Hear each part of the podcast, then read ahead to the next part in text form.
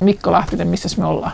Me olemme Tampereen yliopiston, yliopiston Radio Moreenin studiossa täällä Tampereen yliopiston Uumenissa, eli Tampereen yliopistohan on mun työnantajani ja työn, työpaikkani. Ja mä olen ollut Tampereen yliopistossa nyt koko, käytännössä koko aikuisikäni, eli siitä saakka kun valmistuin Vammalan lukiosta keväällä 85 ja tulin sitten syksyllä opiskelemaan politiikan tutkimusta Tampereelle, jos kohta pian aloitin myös filosofian opinnot. Eli me ollaan täällä mun elämäni yhdessä tyyssijassa Tampereen yliopistossa.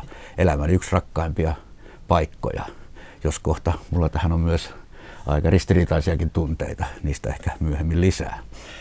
Ja tässä heti alkuun haluan muistuttaa, että jos kuuntelijana haluat nähdä valokuvat, jotka inspiroivat tätä keskusteluamme, niin löydät ne kirjoittamalla osoitekenttään kuusi kuvaa, lähetykset ja kuvat. Ensimmäinen valtio-opin yliopistolehtori ja filosofi Mikko Lahtisen kuudesta kuvasta on mustavalkoinen veikeä vauvakuva. Ja tässä kuvassa vauva katsoo kuvasta oikealla kieli keskellä suuta ja kuvassa ehkä huomion vie kuvan kehykset. Mikko Lahtinen, mikä kuva tämä on?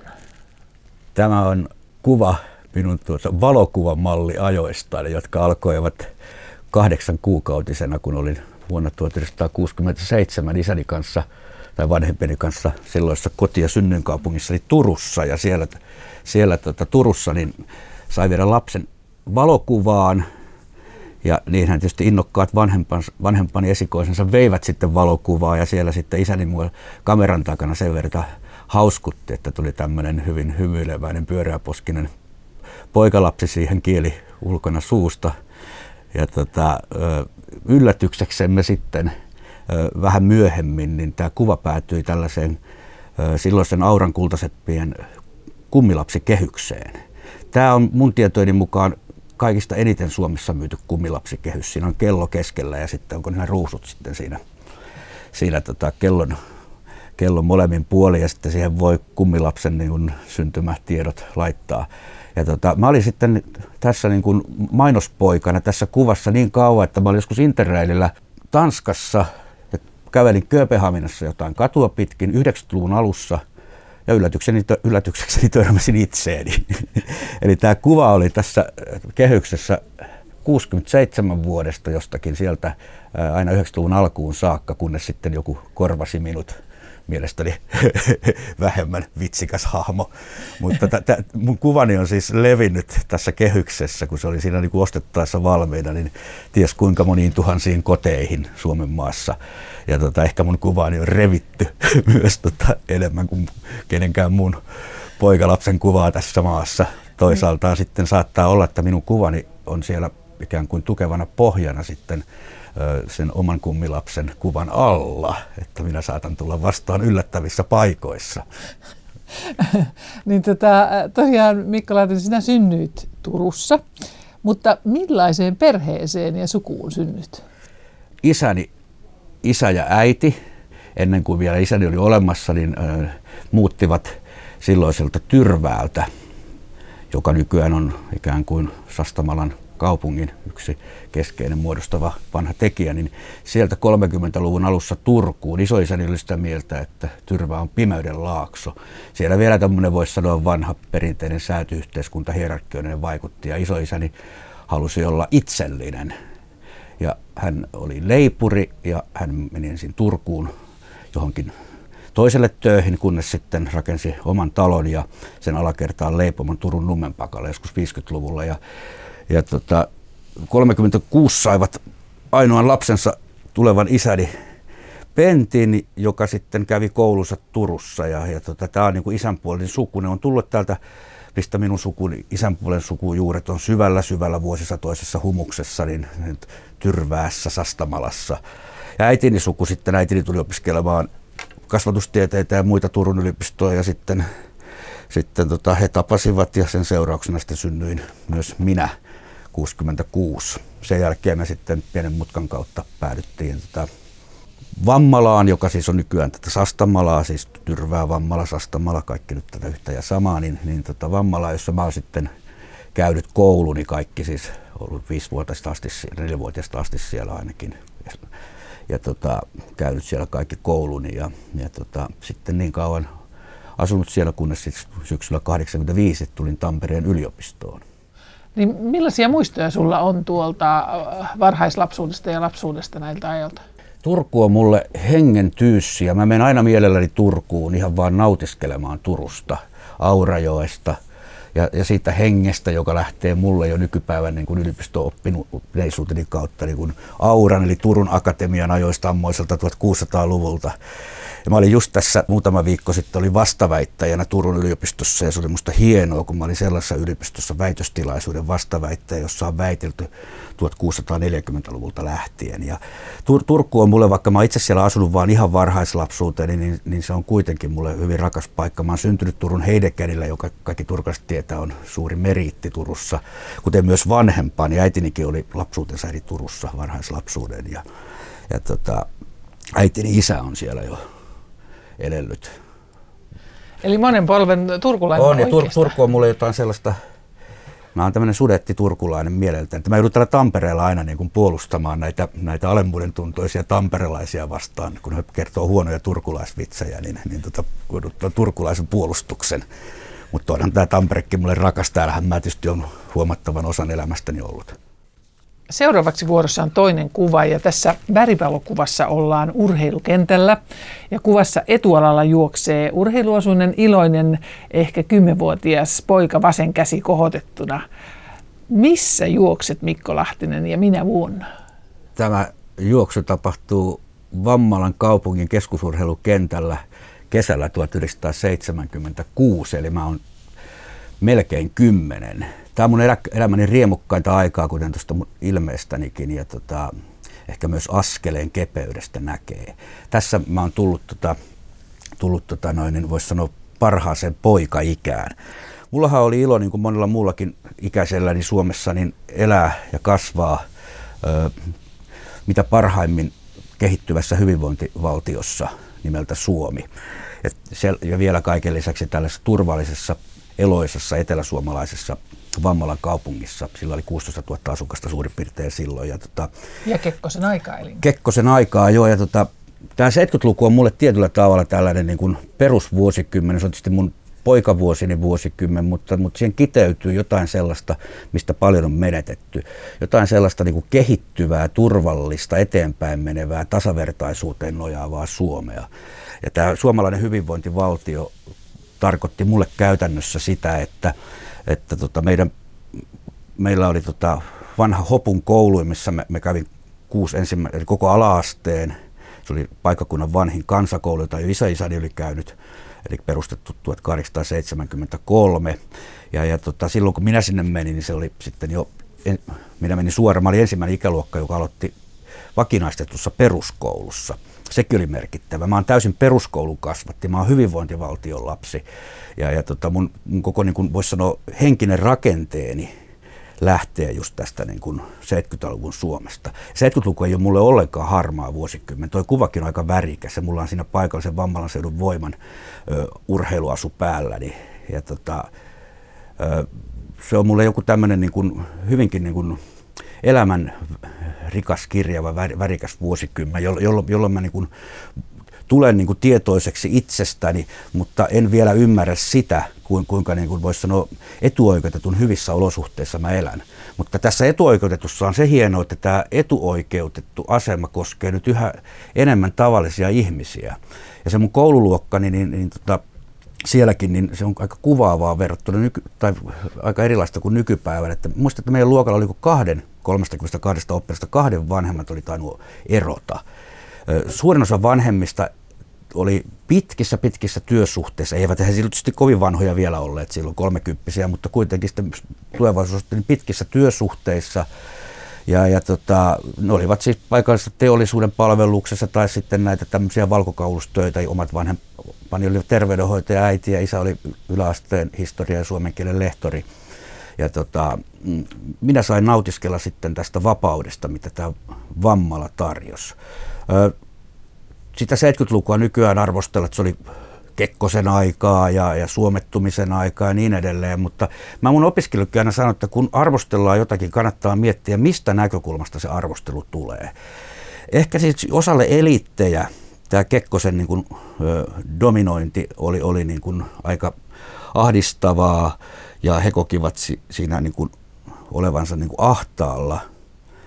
Mut, tai, tai sitten jotkut näkivät, että siinä ollaan liian rähmällään vaikkapa itäänpäin, mutta tavallisen kansalaisen, jonka mä itsekin olin nuori, kehittyvä nouseman polven kansalainen, niin tämä, ei ollut mikään ongelma, vaan Kekkosen aika ja Kekkosen kiteytyä, niin oli aikaa, jolloin tota, mm, elämä oli turvallista, sosiaaliturva, kaikki muu kehittyi, terveydenhuolto oli hyvää, peruskoulu oli erinomainen ja kaikki tämä niin kuin oli kaikkea muuta kuin mitään ankeaa tai suomittunutta aikaa minulle. Mutta eikö silloin piirretty kyllä noita ufoja ja pelattiin, pelattiin jonkin verran ydinsotaa kuitenkin? Joo.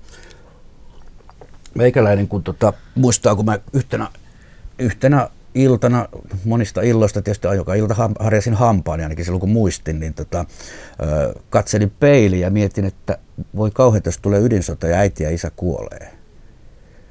Mutta se oli semmoinen häivähtävä hetki, mutta kertoo siitä ja muistan sen, että kyllä kymmenenvuotiaankin pikkupojan mielessä oli siis tämä ydinsodan pelko. Mutta tota, kuitenkin niin kuin ei se nyt millään tavalla vaikuttanut mun juoksuihini tai jokapäiväiseen elämääni, vaan, vaan se oli semmoista riemukasta nautinnollista ja, ja tota, tietyllä tavalla hyvin ongelmatonta. Mikä sun suhteesi tänä päivänä on juoksemiseen ja urheiluun? No mä sitten 2011 tammikuussa näin unen, että mä juoksen höyhenen kevyesti tukka pitkänä liehuen. Niin mä aloin juosta uudelleen. Mä koko nuoruuteni harrastanut vaikka mitä urheilua. Mutta sitten yliopistovuosina keskityin enemmän väitöskirjojen tekoon ja muuhun tällaiseen. Mutta sitten 2011, siis 45-vuotiaana suurin piirtein, niin mä näin unen, että mulla on tukka pitkänä juoksen kevyesti. Ja niin mä aloin juosta sitten paljaan jaloin ja annoin tukan kasvaa. Ja 2011-2014 mä juoksin paljon, kesäsin paljaan jaloin, mutta myös tossuilla, väkiävoittoisella askelluksella. Mä jopa tota, vähän opetin paljasalkajuoksua ja, ja nautiskelin tästä niin kuin uudesta kehollisuudesta. Mutta sitten 2014 jälkeen mä siirsin painopisteen siihen, missä mä oon lahjakkaan, vaikka mä nyt ihan lahjaton juoksussakaan ole, niin, niin nimittäin tähän kehon rakennukseen tai ylipäätään niin kuin voimailuun. Nyt mä oon viime vuosina pyrkinyt nimenomaan muokkaamaan kehoani niin kuin lihaksikkaaksi, mikä tarkoittaa, että mä viisi kertaa viikossa hyvin intensiivisesti bodaan. Eli bodaava filosofi. Kyllä, ja siihen, siihenkin on omat myös akateemiset syynsä. Nimittäin 90-luvun alussa Tampereen yliopistossa oli erittäin merkittävä ja vaikuttava filosofi Juha Varto, jonka johdolla muun muassa liikunnan filosofia ja keho- ja mielen yhteyksiä tutkiva filosofia nousi hyvin suosituksia. Mäkin olin silloin täällä paitsi politiikan, niin myös filosofian opiskelija, niin, niin tota, tämä kehon ja mielen suhde tuli siinä hyvin keskeiseksi. Länsimaissa kulttuurissa ja kristinuskossakin hyvin helpolla niin kun ne jaetaan kahtia ja on ikään kuin vain mieli, eikä ymmärretä kehollisuuden päälle. Mä oon oppinut ainakin niistä ajoista hyvin vahvasti, mutta myös lapsuuteni juoksuista sen, että, että tota, me olemme kehomme kautta maailmassa. Ja maailmassa ole, oleminen on myös tämmöistä niin kehollista kokemista. Ja sen takia mä oon nyt niin kuin myös tehnyt niin itsetutkistelua muokatessani niin kuin kehoani, voisi sanoa atleettiseen suuntaan. Ja, ja tota, näin ollen mulle jokainen niin kuin, ehkä niin kuin ulkopuolisen silmin ö, hikinen ja, ja tota, äänekäs ja intensiivinen niin kuin kehoa palvova treeni, salitreeni on myös niin kuin syvää niin kuin meditaatiota ja itsetutkiskelua. Ja, ja, ja mun mielestäni se, että ihmiset nykyään niin kuin salilla treenaa kehoa, niin, niin siinä on myös paljon hienoa ja hyvää. Mä haluaisinkin jatkossa myös, en nyt tehdä työnä, mutta kuitenkin olla niin kuin innostamassa ihmisiä niin kuin muokkaamaan kehoaan myös niin kuin klassisten lihasihanteiden mukaiseksi. Jos katsoo antiikin Kreikan veistoksia, niin no, Herkulesta alkaen siellä, siellä niin kuin Platon nimikin tarkoittaa jo leveäharteista. Niin, niin tota, mä olen ihailen sitä Kreikan veistostaidetta, jossa kuvataan ihan ideaali keho ja se on hyvin lihaksikas keho myös naisilla. Niin, eli filosofia ja kehonrakennus liittyy hyvin intensiivisesti yhteen, jos mennään tuonne Kreikan aikaan. On, on, ja jokainen ihminen on filosofi, vaikka kaikilla ei ole filosofin tehtäviä, sanoi filosofi ja ajatteli Antonio Gramsci, italialainen 1900-luvun alkupuolen ajattelija, josta mä oon tehnyt paljon paljon opinnäytteitä. Palataan tuohon koululaiseen vielä sitten. Niin äh, kirjoitit ylioppilaaksi Vammalan lukiosta ja kävit kouluasi tuolla Vammalassa, niin mitkä aineet inspiroivat sinua koulussa? ala-asteella kaikki. Se näkyy mun todistuksessani, joka oli sangen hyvä. Myös liikunta oli siellä vähintään ysi. Yläasteella kaikki. Kiinnosti. Paitsi että kuvaamataidossa, kun mä oon mielestäni huono piirtäjä ja vielä huonompi laulaja, niin tota, kuvaamataidossa mä kieltäydyin, vai se lukiossa sitten, niin kieltäydyin piirtämästä.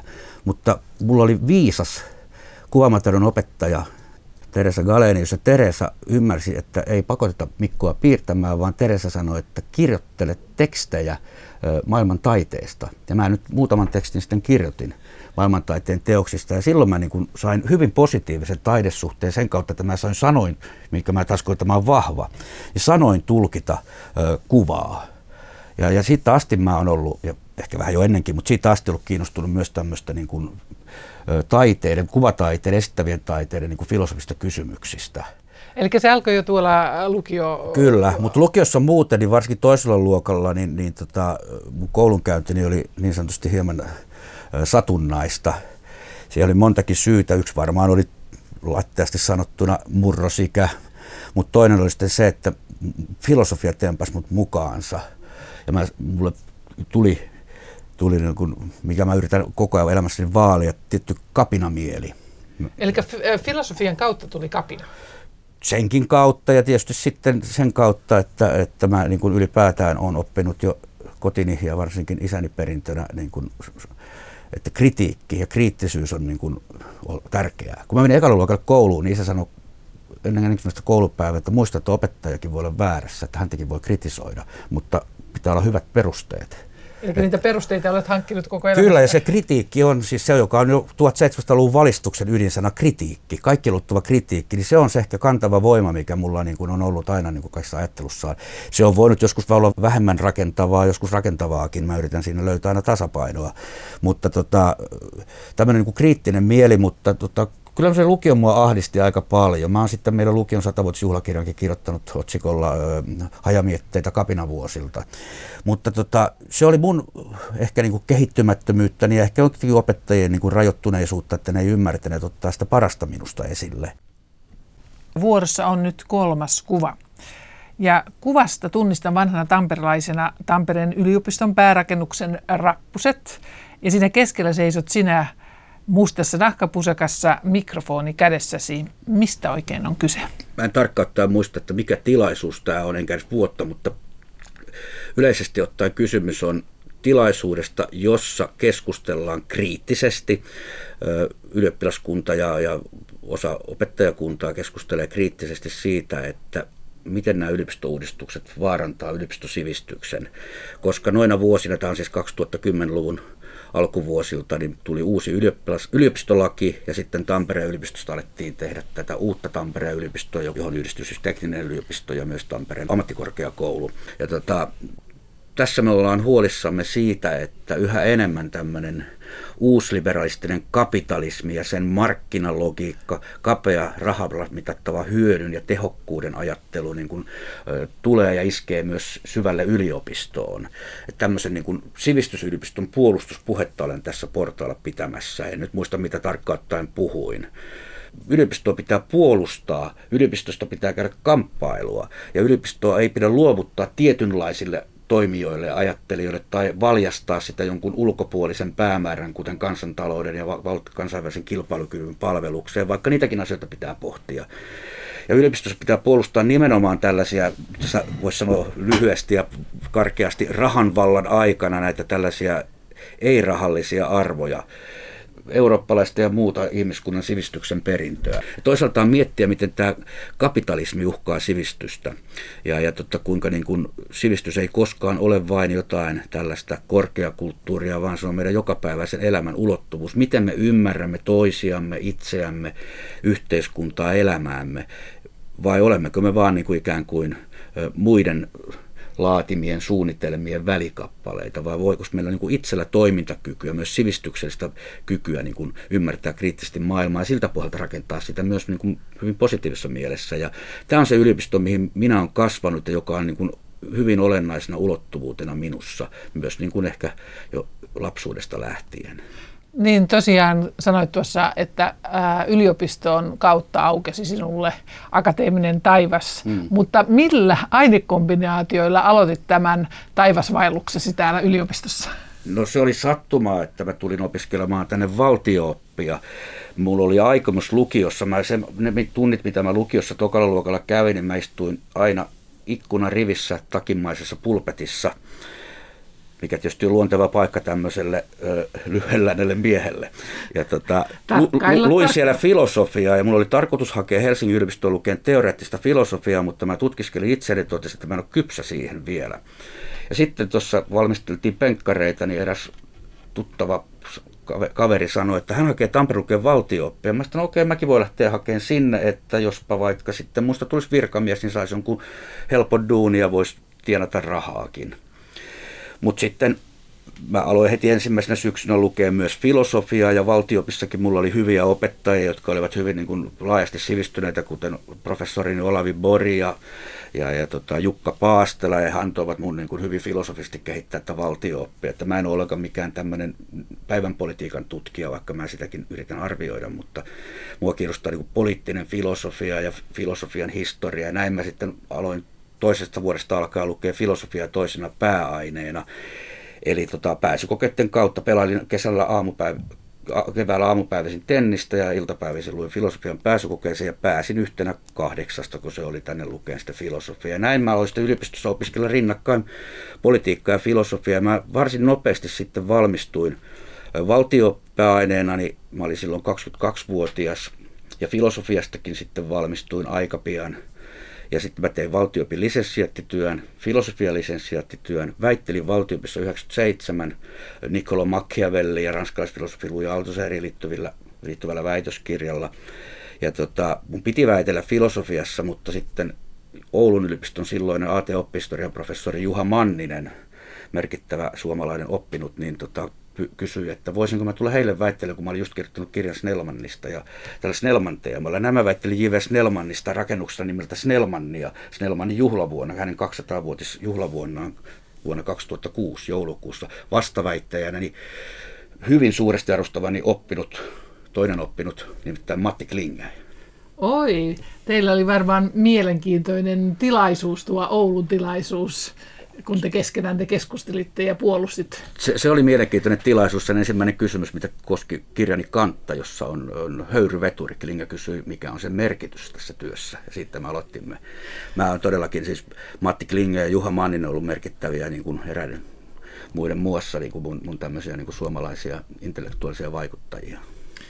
Niin Entäpä sitten olet kahden aineen tohtori, niin miten akateeminen maailma on sinua sitten työllistänyt?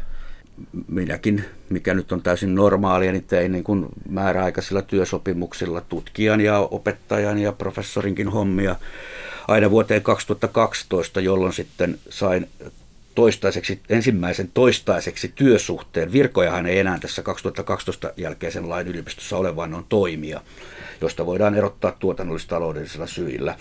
Mutta mulla on kuitenkin siinä mielessä onnekas asema, että onko nyt, lukenutko mä nyt siihen alle 20 prosenttiin yliopiston opettajista, joilla on siis toistaiseksi eikä määräaikainen työsuhde. Mä oon nyt sitten siis työskennellyt valtioopin yliopiston lehtorina, joka on oikein kiva työ. Mitä siinä tehdään? No sehän on tietysti niin yliopistotyöt on, että siinä on opetusta, sopivasti ja sitten tehdään tutkimusta ja vähän on hallintohommia, kokouksia ja kaikkea muuta pikkukehittelyä. Ja meillä on kokonaistyöaika, eli kaikki puskee paljon töitä, mutta ne voi vapaasti valita, että milloin ja missä. Ja tämä sopii mulle ja näin. Mä oon niin kun tehnyt siitä asti, kun mä koulusta pääsin, että mä työskentelen paljon kotona. Ja, ja tota, mä tykkään herätä aikaisin aamulla ja alkaa suoraan tekemään töitä. Niin jos mä teen kirjoitustöitä, niin kun kello tulee 12 päivällä, niin mä oon jo tehnyt päivän työt sen jälkeen mä voin mennä sitten jotain, jotain niin kuin tapaamaan ihmisiä tai, tai nostelemaan painoja tai siis podailemaan. tai sitten mennä johonkin seminaariin. Mä vedän tälläkin hetkellä aiemmin mainitsemani Antonio Gramscin ajattelua koskevaa tällaista mielenkiintoista tutkimusseminaaria. Ja, ja tota, ylipäätään niin kuin voi vapaasti valita työaikansa ja, ja tota, työtapansa. Ja mun, mun mä en ole tämmöinen niin kuin hyvin kapeaan erikoistunut tutkija, jos kohta tietysti on niin kuin rajattuja aiheitakin tietysti tutkinut, vaan, vaan mun tapani ymmärtää tieteen tekeminen täällä ihmistieteiden, ihmistä tutkivien tieteiden puolella on siis se, että kehitellään semmoisia näkökulmia, joita voi sitten soveltaa hyvin monenlaisiin kohteisiin. Ja mun identiteettini enemmän tutkijana muodostuu sen kautta, että mulla on tiettyjä kriittisiä näkökulmia joita mä oon sitten soveltanut niin kuin satoihin aiheisiin, kun mä oon pitänyt satoja esitelmiä kaikesta maa ja taivaan välillä melkein. Mutta mun identiteettini ei lähde siitä, että mä olisin vain yhden tietyn kapeasti rajatun aiheen tutkija. Ja tämä on ehkä vähän ongelmallista nykyään, koska nykyään ehkä on niin helpompi menestyä yliopistossa, jos tarkasti rajaa aiheensa ja kirjoittaa siitä sitten maailmalla artikkeleita. Ja jos se on hyvin tarkka rajattu aihe, niin maailmalla on ehkä kymmenen sen aiheen tutkijaa, jolloin saat heti top tenissä. niin tota, tuossa kolmannessa kuvassa kädessäsi on mikrofoni ja olet myös tehnyt töitä mikrofonin kanssa studiossa, muun muassa ohjelmia Yleen, niin mikä sai sinut innostumaan radiosta aikoina? Radio on aivan upea tota, media. Siis television nähden se on huomattavasti rauhallisempi ja tota, siellä voi niin kuin kunnolla keskustella. Mä tein viime vuosikymmenellä varsinkin ja eritoten edesmenneen toimittaja Liisa Veenkive ja eläkkeellä olevan toimittaja Seppo Konttisen kanssa, siis Ylen pitkäaikaisten toimittajien kanssa, erinäisiä radio-ohjelmasarjoja. Liisan kanssa filosofiaan liittyviä ja Konttisen kanssa tehtiin sitten viime vuosikymmenellä, kun se oli niin loppupuolella semmoista ohjelmaa yhdessä Tiina Silvastin kanssa kun, kun tota, vieraan valinta, jossa meidän kolme vieraana oli aina joku yleensä kirjan kirjoittanut ihminen, jonka kanssa keskustelimme hänen teoksestaan sitten. Ja se oli hyvin loisteliasta, koska pystyi välittömästi välittämään ajatuksiaan ö, kautta laajan Suomen maa. Ja nyt kun on nämä verkot ja muut, niin myös niin kuin, missä vaan netissä pääsee areenaan. Ja, ja tota, se, se, oli, se oli hienoa, koska siihen, siihen, siinä on yksi semmoinen mun perusarvoni, ja se on se, että pitää pystyä sillä tavalla niin kuin kirjoittamaan vaikeistakin aiheista, vaikka filosofisista, että kuka tahansa kiinnostunut ihminen saa niistä jotakin. Ja jos taas isompi kielialue, tämä suomi, niin mä luulen, että mä en olisi yliopistolla töissä, en ainakaan koko päivä töissä, vaan mä olisin niin sanottu ö, tietokirjailija, joka kirjoittaisi yleistäistä tietokirjallisuutta laajoille yleisöille. Tämmöisiä, tällähän elää jopa hyvinkin niin kuin hyvin jossain, ainakin osa niin jossain englanninkielisessä maailmassa ja laajo, Ranskassa ja muualla.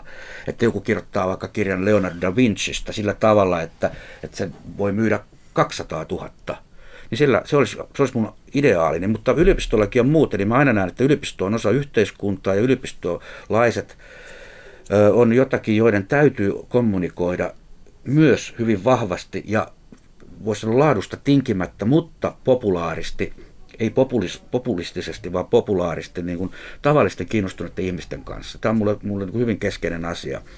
Ja sen takia minä olen sitä mieltä, että yliopistossa pitää myös harjaantua kirjoittamaan tällä, näillä paikallisilla kielillä, kuten suomeksi ja ruotsiksi. Ja kun mä olen suomen äidinkielellä, niin minulla suomeksi.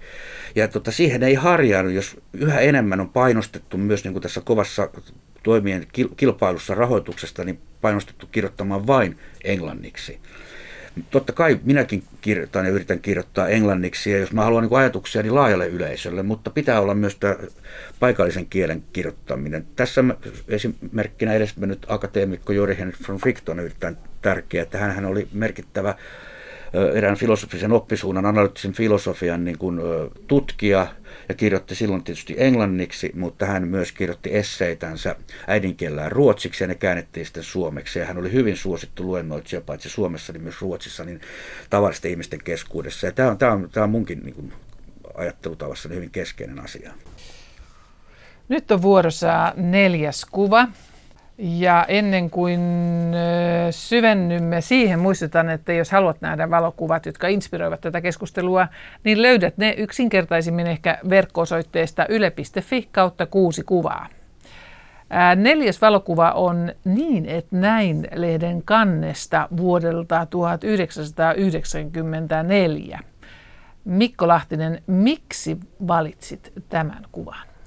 Tässä kuvassa on edelleen ja hyvin vahvasti ilmestyvä filosofin aikakauslehti niin, että näin ensimmäisen numeron kansi. Tämä kansikuva on lehden ystävän Markku Pirin muotoilija ja monitaiteilija Markku Pirin ottama valokuva. Ja, ja tota, Tämä on siis lehti, minkä minä ja eräät ystäväni filosofian opiskelijoita, olimme kaikki tai jatko-opiskelijoita, niin perustimme 230 vuonna 1993 ja ensimmäinen numero ilmestyi 1994. Sehän oli sitä laman jälkeistä aikaa, jolloin sitten myös alkoi monia ihmisiä niin kuin kiinnostaa elämän uudelleenarviointi työttömyyden takia, konkurssin takia ja muuta, ja, ja tai sitten ihan vaan maailman syvälle käyvän muutoksen takia. Suomi muuttui tosi rajusti. Työttömyys tuli ihan ennennäkemättömiin mittoihin, niin kuin vanhemmat kuulijat varmaan hyvin muistaa. Ja tota, silloin alkoi filosofia kiinnostaa, ja meillä oli täällä Tampereella hyvin voimakas niin kuin, filosofinen herätys. herätys. Tai sanotaan, että Tampereen filosofian oppiaine oli silloin hyvin niin kuin, vahva ja voimakas. Ja siellä oli merkittäviä opettajia, kuten mulle kaikista merkittävimpinä mun rakas filosofian lehtoriystäväni Lauri Mehtonen, hän on jo eläkkeellä, ja sitten tuo aiemminkin jo mainittu Juha Varto, joka oli siis filosofian apulaisprofessorin pestissä silloin. Ja tota, heidän inspiroimaan me, me sitten niin kuin halusimme perustaa sitten oman filosofisen lehden. Me olimme sitä ennen jo saaneet filosofian oppiaineen yhteydessä niin kuin nuoret filosofian opiskelijat niin kuin saada omia tekstejämme painottuna julkisuuteen. Se oli hyvin rohkaisevaa. Siellä oli hienoja julkaisusarjoja. Ja me järjestimme filosofian opiskelijaseminaaria ja muuta. Ja nyt me sitten päätimme perustaa lehden. Ja tota, tämä lehti on edelleen voimissaan. Se täytti juuri 25 vuotta ja tuossa Tampereen teatteriravintola Telakalla oli isot juhlat ja se lehti on aivan poikkeuksellinen ilmiö. Se on yhä poikkeuksellisempi. Se on, se on yksi Suomen merkittävimpiä ja suurimpia kulttuuri- ja, ja tiedelehtiä nykyään. Minä en ole siinä itse ollut enää kymmenen vuoteen aktiivisesti mukana, jos kohta kirjoitin sivistyksestä ja kapitalismista laajan artikkelin tähän sadanteen numeroon, joka nyt 25. vuotena ilmestyy. Eli siinä on sata numerosta ilmestynyt. Kirjasarjassakin tuli sata, yli sata kirjaa. Ja tota, tämä lehti on tämmöinen, jossa pyritään niin kuin, filosofia tekemään monipuolisesti tutuksi myös niille ihmisille, jotka eivät välttämättä ole filosofeja tai edes yliopiston käyneitä. Ja tällä lehdellä alusta pitää ollutkin aina vähintään toinen puoli lukijakuntaa, tämmöisiä niin sanottuja valistuneita maalikoita, ja tämä lehti on kielialueen kokoon suhteutettuna ehkä maailman suurin filosofinen lehti. Sen painostaa, että on nykyään melkein 2500. Ja tämä lehti on siis ollut mun elämäni yksi niin kuin keskeisiä rakennetekijöitä, joka liittyy yliopistoon, mutta joka on ollut myös yhdessä ystävieni kanssa hyvin tämmöinen itseorganisoitunut hanke.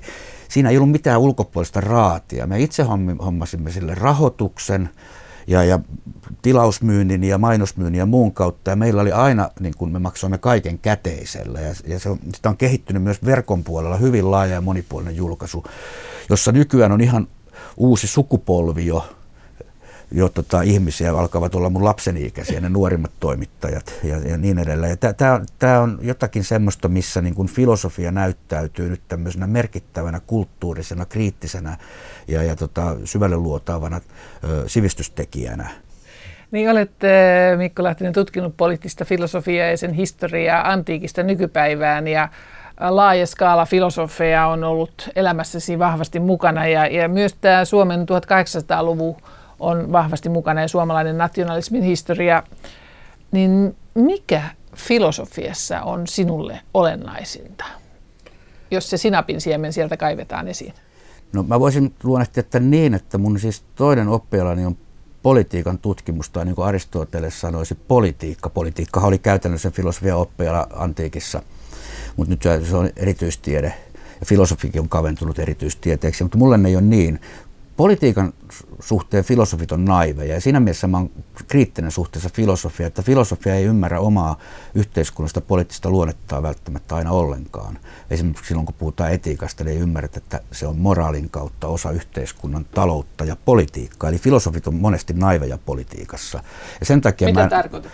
Ne tarkoittaa sitä just, että filosofit ei ymmärrä filosofian yhteiskunnallista poliittista luonnetta, että se ei voi koskaan olla neutraalia tai sen ei pidä koskaan näivettyä vain joksi hyvin pientä tutkivaksi tämmöiseksi neliömillimetrin tutkimukseksi, niin kuin Esa Saarinen sanoi omassa filosofiakritiikissään. Vaan filosofian pitäisi niin kuin ymmärtää, että se on aina yhteiskunnallista ja sen pitää olla yhteiskunnallista, mutta se vaatii poliittista ymmärrystä. Ja sen takia mä oon vähän kriittinen sellaiselle filosofialle, joka on naivia tässä suhteessa. Mutta sitten kun mä ajattelen politiikan tutkijoita, enkä tarkoita pelkästään ammattina, vaan niitä, jotka on politiikan kanssa tekemissä, on keskittyneet siihen myös journalisteina, niin heidän niin kuin filosofinen ymmärryksensä on taas heikkoa. Ja sen takia mä taas politiikan puolella on sitä mieltä, että sinne pitäisi saada paljon enemmän niin kuin filosofiaa, eli moraalia, politiikan filosofisia kysymyksiä, arvokysymyksiä, miksi sitä kutsutaankin, niin koskevaa pohdiskelua. Jos nyt näissä vaalikeskusteluikin ajattelee, niin kyllä niiden puolueiden ehdokkaiden, jotta televisiossa esimerkiksi esiintyy, niin puoluejohtajat, niin kyllä niiden niin kuin filosofinen ulottuvuus ja ymmärrys on, vaikuttaa todella heikolta tai olemattomalta suorastaan. Ja näin ollen siis, laitan vastaukseni, joka on vähän ehkä sekavan monipuolinen, niin kiteyttäisin näin, että mä haluan olla poliittinen filosofiassa ja filosofinen poliittisessa. Ja, ja tota, ne tarkoittaa yhdessä sitä, että mun ehkä elämän ymmärrykseni on sellainen, että, että pitää niin kuin yrittää löytää yhteyksiä vaikkapa moraalin, politiikan, talouden ja, yli, ja kulttuurin välillä. Ja ymmärtää, että ne kaikki, ne ei ole samoja asioita, mutta kun puhutaan yhteiskunnasta ja inhimillisestä todellisuudesta, niin se, me olemme aina yhtä aikaa poliittisia, moraalisia, taloudellisia, kulttuurisia ties mitä, myös biologisia olentoja. Ja näitä pitää niin kuin pystyä hahmottamaan näitä yhteyksiä. Meidän niin kuin eri elämämme, yksilön elämän ja yhteiskuntaelämän niin kuin ulottuvuuksia. Ja tämä on ehkä se mun niin kuin syvintä filosofia. Että jos mun filosofiani jotain, niin se on tämmöistä nimenomaan kapeen filosofian tai kapeen politiikan tai kapeen kulttuurirajat ylittävää pyrkimystä laaja-alaisemmin ja ehkä vähän omasta mielestäni ainakin syvällisemmin niin kuin hahmottaa tätä niin kuin elämän kokonaisuutta ja yhteiskuntaa tämmöisenä hyvin niin kuin monitahoisena ja kompleksisena kokonaisuutena, joka kuitenkaan ei ole kaos. Viidennessä valtionopin yliopistolehtori ja filosofi Mikko Lahtisen kuvassa on hyvin kesäinen kaunis tunnelma ja kuvassa olet sinä nuoren äh, mustaan juhlapukueen pukeutuneen tuoreen ylioppilaan vieressä.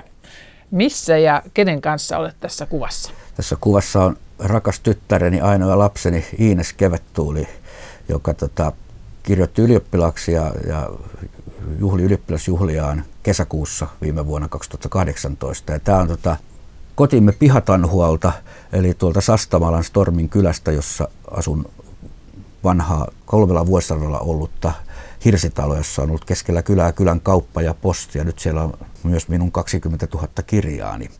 Ja, ja tota, tässä kuvassa tosiaan niin on, on myös tietysti kaksi sukupolvea. Tässä on tällainen 66 syntynyt, nyt siis keski-ikäinen yliopistomies ja, ja bodybuilding-mies. Ja sitten tässä on tuota 19-vuotias tyttäreni Iines, uuden sukupol- nousevan sukupolven ihminen.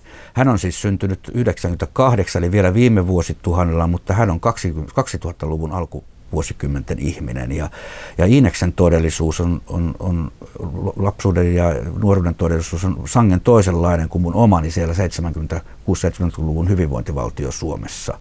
Tämä Iines on samalla niin kuin sitä ikäpolvea, jota mä opetan täällä yliopistossa, eli tämmöisiä parikymppisiä nuoria. Ja, ja tota, me, me, me, meitä yhdistää tässä sakea veri ja yhteiset kiinnostuksenkin kohteet. Meillä on myös paljon ylisukupolvisia kiinnostuksen, yhteisiä kiinnostuksen kohteita myös musiikin puolella, mutta tota noin, niin, Iineksen maailma, joka hänellä edessään, sama tietysti minullakin vielä, mutta on, on, on niin kuin, siinä on erilaisia ongelmia, vaikeuksia ja haasteita ja ilon ja riemunkin aiheita kuin omassa elämässäni. Mutta tämä tietysti pistää mut kysymään, että, että miten tässä 2010-luvulla eletään tätä Suomea ja maailmaa eteenpäin. Ja tietysti jokaisella vanhemmalla on tietysti huoli siitä, että onko tämä uusi sukupolvi, saako se kuitenkin vielä elää sellaisessa maailmassa, jota ei ole ilmastonmuutos tuhonnut ja niin edelleen.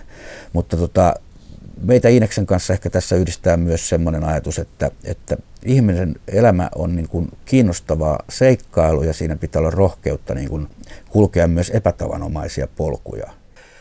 Mä niin kuin näen tässä niin kuin ohi myös tämän niin kuin näiden meidän kahden satunnaisen yksilön myös sen, että mä niin kuin toivon, että Suomessa vahvana nousee semmoinen nuoriso, joka elä, eri elämän alueilla niin kuin rohkeasti ja voimakkaasti ja suhteessa nykyiseen niin epäsovinnaisestikin pyrkii niin kuin luomaan tätä yhteiskuntaa niin kuin kauniimmaksi ja, ja, ja tota, iloisemmaksi ja tasavertaisemmaksi ja oikeudenmukaisemmaksi ja, ja, ja tota, vapaammaksi sana hyvässä merkityksessä, koska tässä on niin paljon kaikkia autoritavisuuden paineita tässä nykymaailmassa. Kurja kontrollia yhteiskunnan niin kuin lainsäädännössä ja ahdistusta ja nuoria ahdistetaan kaiken maailman työelämäpaineilla ja vaatimuksilla ja, ja muilla vastaavia, kun mä haluan, että nuoriso pitää rohkaista koko ajan niin kuin luomaan uutta ja ottamaan niin kuin, asiat haltuunsa. Mä oon valmis mielelläni luovuttamaan kaikki asiat heidän haltuunsa ja mä oon, niin kuin, näen tyttäreni osana sellaista nuorisoa, jota esimerkiksi jossain Suomi-räpissä, suomalaisen taiteen kentillä, mutta myös niin kuin, ihan, ihan niin kuin mennään johonkin kauppakeskuksiin, missä iloiset nuoret palvelee kaupoissa ja puodeissa meitä vanhempia kansalaisia, niin tota, semmoista elämänilosta nuor, nuoruutta. Asut tosiaan 1800-luvun taloa seudulla, jossa sukusi on vaikuttanut pitkään, niin mitä juuret ja sukupolvien ketju merkitsee? Joo, isäni suvut ovat tuolta Sastavalan Stormista yleensä sieltä Tyrvään seudulta, jota nyt Sastamaksi nykyään kutsutaan, vaikka Sastavala itse on hyvin vanha nimi, niin tota, siellä on Tyrvään seurakunnassa, nykyisessä Sastavalan seurakunnassa Suomen pisimpään ulottuvat, kauimmaksi historiaan ulottuvat kirkonkirjat. Niin, niin mun suvut on ollut siellä Valonpiillä varmaan pidempään. Ja tota, kyllä se Sastamalla tai Tyrvää tai, tai Vammala, missä mä keskustassa asuin lapsuuteen, niin kyllä se on niin semmoista niin kuin kotomaan humusta mulle, jossa, jossa mulla on niin kuin muheva olo. Jos kohta mun täytyy niin kuin myös löytää sitten niin kuin muitakin todellisuuksia kuin se, mikä siellä on. Että mä haluan mikään nurkkapatriotti olla, mutta kyllä se on niin kuin semmoinen paikka, jossa mä koen niin oloni juurevaksi, niin kuin mä koen vaikka siellä Turussa, jossa mä oon syntynyt ja peruskokemuksiani hankkinut, niin, niin se on jotain semmoista, joka on niin kuin paikallista, mutta se paikallisuus on myös jotakin, mikä niin kuin ulot, jolla on niin kuin globaalit ulottuvuutensa. Ja eihän sekään paikka, missä minä nyt tällä hetkellä vain kissani, kahdeksanvuotiaan kollikissani kanssa elelen, niin, tota noin, niin eihän se nyt ole mikään tota noin, niin, eristetty paikka, vaan se on osa niin kuin tätä ihmiskunnan globaalia tai luomakunnan globaalia todellisuutta. Kuudes kuva on vielä ottamatta. Mikko Lahtinen, mitä sinä haluaisit nähdä tuossa kuvassa? Mä en tiedä, mä, haluan, mä en tiedä mitä se, mitä, mitä se konkreettisena kuvana olisi, mutta siinä kuitenkin olisi aika kirkkaat ja valoisat värit ja sen aiheena olisi kuitenkin tämä kotomaamme Suomi, jossa ihmiset olisivat nykyistä tasavertaisempia, olisivat vielä onnellisempia. Ja se onnellisuus olisi just onnellisuutta siitä, että täällä ei ole niin kuin sortoa, syrjintää, rasismia, pakottavaa lainsäädäntöä, vaan täällä niin kuin annetaan ihmisille, erilaisille, kaikenkirjaville ihmisille heidän taustasta ja menneisyydestään ja lähtökohdistaan huolimatta niin kuin tasavertaiset mahdollisuudet toimia ja elää. Ja, ja tota, jos joku vaatii siinä enemmän tukea ja turvaa, niin häntä innolla tuettaisiin ja turvattaisiin. Eikä olisi sellainen ajattelu vallalla, että, että jos jotain tarvitsee tukea, niin se on jotenkin niin kuin muilta pois ja, ja tota, jotain, mistä pitää heti olla niin kuin jotain vastiketta antaa, vaan, vaan niin kuin ilosta ja riemusta siitä, että tasavertaisten hyvinvoivien ihmisten Suomi on arvo sinänsä. Ja sitä ei niin kuin lasketa rahassakaan, vaikka toki taloudenkin kysymyksiä aina pitää miettiä.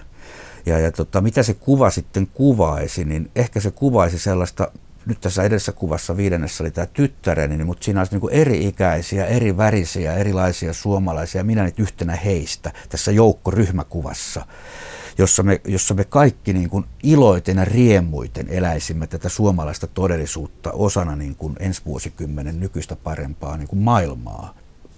Filosofi Jean-Paul Sartre sanoi, että ehkä on olemassa parempia aikaa, mä voisin sanoa, että ehkä tulee huonompia aikoja, mutta tämä aika on meidän, sanoi Sartre. Ja mäkin sanoin, että tässä on meidän aika ja tämä menee hyvään suuntaan.